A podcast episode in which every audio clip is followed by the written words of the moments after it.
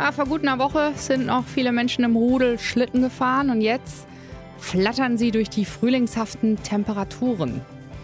Auch gerne mit mehreren. Das wird diese Woche wichtig.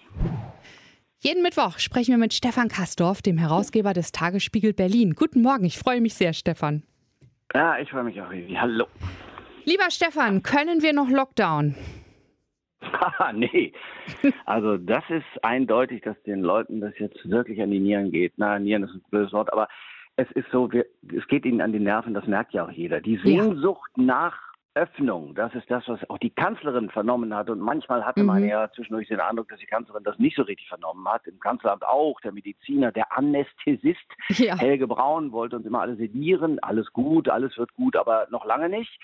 Nee, es gibt diese Sehnsucht nach Öffnung und äh, selbst Herr Söder, der ja auch zu den ganz harten Lockdownistinnen gehörte, mhm der sagt jetzt auch, oh, wir sollten jetzt mal lockern und jetzt muss Stufenpläne geben. Der Erste, der es gesagt hat und dafür richtig verhauen worden ist, war Armin Laschet. Der hat gesagt, es kann nicht sein, dass wir jetzt immer weiter den Lockdown machen. Ja. Also von dem Ministerpräsidenten der Erste. Die mhm. FDP sagt schon länger, ach Gott, ich könnte stundenlang darüber reden, wer ja. zuerst gesagt hat, wir brauchen einen Plan, bitte ja. einen Plan so. für das, was da vor uns steht. Und jetzt gibt es ja. ja. auch vier Öffnungsschritte, einen Plan. Ne? Und da wird am 3.3. nochmal drüber geredet, Bund-Länder-Schalte. Ah, und ich hoffe, dass das dann auch so verläuft, wie ich mich, wann war das denn vorgestern gefühlt habe, am, oder am Samstag, was haben wir heute mit, auch vor vier Tagen ist schon Frühling gewesen, ne? Ich mit meiner Hündin los, wollte nur mal eben kurz um den Block und dann lief ich immer weiter und immer weiter. Und ich bin ja fast auch einem Jahr nicht draußen gewesen, ne? So wirklich. Also nicht in eine Kneipe, Café oder irgendwas und bin einfach auf so eine Straße gegangen, wo ich früher immer im Café saß, wenn es so schön wurde. Und habe so gespielt, dass alles in Ordnung wäre. ja. ja. Das tut man ja auch. Das tut man ja auch. Du, das ist, sagen wir mal so, das innere Refugium. Sonst würden wir diesen Lockdown gar nicht überstehen. Es ja. geht ja nicht allen Menschen gut im Lockdown, mit Verlaub. Ja, es gibt ein paar Privilegierte, vielleicht gehören du und ich sogar dazu. Ja. Aber doch. es gibt Menschen, die zu viert in einer 70 Quadratmeter Wohnung sind. Krass, Der ne? Vater ne? ist im Homeoffice, die Mutter ist im Homeoffice, die Kinder machen Homeschooling und alle gehen einander irgendwann selbst bei der größten Liebe auf den Nerven. Und ja. das ist die wahre Wirklichkeit. Das ist ja. die wahre soziale Wirklichkeit für Millionen Menschen.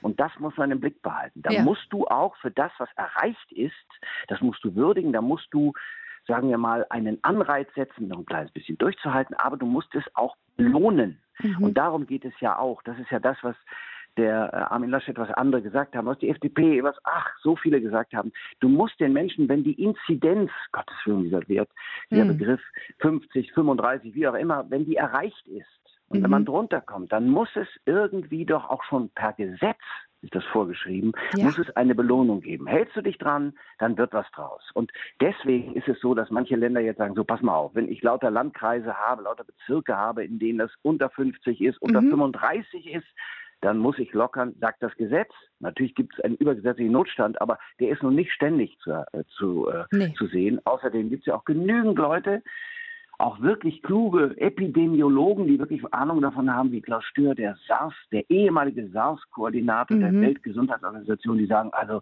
50 Inzidenz in unseren Breiten bei diesem Wetter ständig wechselnd und das werden wir sowieso nicht erreichen. Bis zu 160 könnten wir aushalten. So, Jetzt gibt es Berliner Amtsärzte, halte ich fest, die ja. sagen, also man sollte sich nicht immer nur nach der Inzidenz richten. Ja, genau. Das sagen die Virologen, von denen ich gerade rede, das sagen die schon länger. Ja. Es gibt noch ganz andere Werte.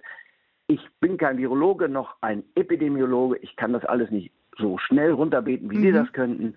Ich sage nur, Lockerungen sind möglich, wenn sie mit Augenmaß geschehen. Mhm. Genau. Ja. Und es gibt nicht nur Zahlenwerte, sondern es gibt auch noch andere Werte. Und das ist zum Beispiel die psychische Gesundheit der meisten Menschen, ne? Oh. die jetzt oh, nach ja. fast einem Jahr auch wirklich fast kaputt sind, diese Menschen, wo du gerade davon sprichst, 70 Quadratmeter Wohnung zu vier, zu sechs, keine Ahnung. Ne? Es muss was passieren. Na, vor allem, du, diese, dieser psychologische Faktor ist völlig unterbelichtet. Ja. Ich habe lange mit einem Psychologen über dieses Thema gesprochen, weil mich das wirklich interessiert. Lang. Und natürlich ist es so, dass die Folgekosten die mhm. Folgekosten sind. Ja. Also das siehst du vielleicht noch nicht jetzt, aber wenn denn mal irgendwann diese Pandemie abgeflaut sein wird, dann werden wir sehen, wie viele Menschen darunter gelitten haben und weiter leiden und behandelt werden müssen. Ja. Neulich gab es eine Studie, und zwar von einem herausragenden Bildungsforscher, weltweit renommiert, der sagt, wir haben jetzt schon Kosten, gesellschaftlich und finanziell, von mhm. 3,3 Billionen Euro. Das ist so viel, wie die Wirtschaftsleistung der Bundesrepublik Deutschland im Jahr 2020 betragen hat. Wow. Ein weiterer, ja, ein weiterer Lockdown hätte bedeutet, dass die noch auf 4,1 steigen. Warum sage ich das? Es geht nicht um Geld allein, sondern es geht darum, dass die Generation, die jetzt heranwächst, irgendwann in den Arbeitsmarkt eintritt. Und ja. natürlich dadurch, dass sie so lange nicht in Schulen oder Kitas waren und solange nicht das erlebt haben, was man erleben muss, um nachher fit fürs Leben zu sein, mhm. in jederlei Hinsicht, dass die dann eben äh, in, ins Hintertreffen gegenüber den nachfolgenden Generationen geraten. Und das ist dann auch volkswirtschaftlich zu sehen. Also mhm. da können jetzt auch wieder Stunden drüber reden. Wurde der auch schon verkloppt, der Psychologe? Wie der Laschet? Wurde der auch schon verkloppt? Wegen seiner Thesen? Na, nee, nicht von mir. Nicht von mir, weil ich, äh, weil wir ja telefoniert haben. Ja. Und natürlich ist es so, dass ich davon beeinflusst auch darüber geschrieben habe. Ja. Und wenn du schreibst, jetzt muss das mit den Schulen aber mal anders laufen, mhm. dann äh, denke ich, äh, wirst du von, von Eltern Interessanterweise haben wir unter den Spitzenpolitikern überhaupt keine Eltern, wenn ich das richtig sehe. Also ja. Herr Braun nicht, Herr Scholz nicht, Frau mhm. Merkel nicht, Herr Altmaier nicht und, und, und. Also ja, die alle haben keine Kinder, wissen nicht so ganz genau, wie es ist, wenn du da mit Kindern zusammen bist, vor allem Kleinen. Aber jedenfalls haben die Eltern, äh, glaube ich, sind viele Eltern auch dieser Auffassung. Und es geht ja auch. Du musst ja. Schnelltests zur Verfügung haben, mhm. du musst eben schnell sein, du musst Masken zur Verfügung stellen. Du musst das, es gibt Schulen, die das sehr clever, sehr clever strukturieren, sodass die, dass die ganze Klasse aber nur zeitversetzt in verschiedenen Räumen mhm. Unterricht haben kann. Also ähm, lass den Schulen ein bisschen Freiraum, sag ihnen aber, was du willst und dann kann das gehen. Ja, jetzt haben wir das Problem mit den Schnelltests. Die kommen eben nicht am 1. März. Und da habe ich den Eindruck, das hätte ja Merkel irgendwie so zurückgezogen, den Spahn zurückgezogen. Mhm. Irgendwie habe ich den Eindruck, dass Frau Merkel gar nicht will, dass wir so schnell lockern. Und das wird man dann am 3. März, das ist vorhin angesprochen, wird man das hören. Ah, okay. noch nicht. Und mein, meine These war ja immer, sie will bis zu den Osterferien kommen. Mhm. Und die beginnen, jedenfalls in dem Bundesland, in dem ich lebe, am 29. März. Und die dauern dann oh. bis zum 16. April. Ja, ja, ja, ja, ja. Und dann okay. könnten die Zahlen ja wieder steigen, welche auch immer. Mhm. Und dann mhm. könnte man sagen, oh, ist jetzt aber noch nicht so gut, jetzt warten wir mal bis Sommer. Ah, nein, Oder nein, bis nein, Juni, noch ein bisschen durchhalten. Nee, Stefan. das wollen die Leute nicht. Ich sag dir, sie wollen es nicht. Sie wollen jetzt zum Friseur gehen ja. und sie wollen jetzt auch mal möglicherweise Kultur genießen und da muss es Hygienekonzepte geben. Das mhm. ist der Trick daran. Genau. Wie Boris Palmer in Tübingen. Du musst Konzepte entwickeln, du musst das durchrechnen, du musst das dann strukturieren strukturiert angehen, denn wir werden unglückseligerweise lernen müssen, mit dieser Pandemie zu leben, denn dieses komische Virus geht ja nicht weg, nur weil wir es ihm sagen, jetzt geh mal weg. Nee, nee dann kommt halt B1.1.7 um die Ecke, ne, ein Mutant und der ja. nächste und so, deswegen klar. Und da ja, hoffen wir mal. Ja, schon neun. Mhm. Ja, dass am ja. 3.3. auf der Bund-Länder-Schalte, dass da der Öffnungsplan einfach gut angeguckt wird und angegangen wird. Ne? Sozusagen ja. die Belohnung für alle zusammen, fürs Durchhalten. So, und dann packen wir noch die Impfstoffe drauf. Du sagtest gerade, Schnelltests kommen jetzt nicht so schnell, sollten eigentlich kommen, 1.3. Ähm, bei den Impfungen, die sind ja auch nicht so schnell gekommen. Jetzt, jetzt ist sie da. Zum Beispiel ist der Stoff von AstraZeneca in Hülle und Fülle da und keiner will ihn. Was ist da los? Ja. Das verstehe ich nicht. Ja, weil die Berichterstattung oder auch die, sagen wir mal so, Hinweise, die es gegeben hat, oh, das sei nicht so hundertprozentig wirksam, ja. ihre Wirkung getan haben. Ihre Wirkung getan haben. Harter Stoff für viele Menschen, nein, da sage ich. Also es gibt unterschiedliche Hinweise. Äh, sie sind in jedem Falle die, die ich gelesen habe, über 90 Prozent, 95, 94, manche sagen mhm. 99. Herr im Himmel noch. Wir haben, was ein Wunder ist, ein Wunder ist, lauter Firmen, die Impfstoffe hergestellt haben ja. in Rekordzeit, jetzt nehmen wir sie. Und wenn die nicht für, sagen wir, über 65-Jährige sein sollten, dann nehmen wir sie in äh, Gottes Namen für die Lehrerinnen und Lehrer, für die Erzieherinnen und mhm. Erzieher.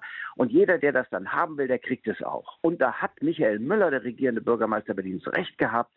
Wer das dann nicht nimmt, was er kriegen kann, der rutscht eben nach hinten, wenn er denn geimpft werden will. Mhm. Wir müssen aber schaffen, 40, 60 Millionen Menschen zu impfen. Und dieser Stoff ist gut und den kann man verimpfen. Und wer ihn, sagen wir mal so, des Alters wegen nicht bekommen kann oder soll, dann geht es eben an Jüngere. Und da wirkt er in jedem Falle gut.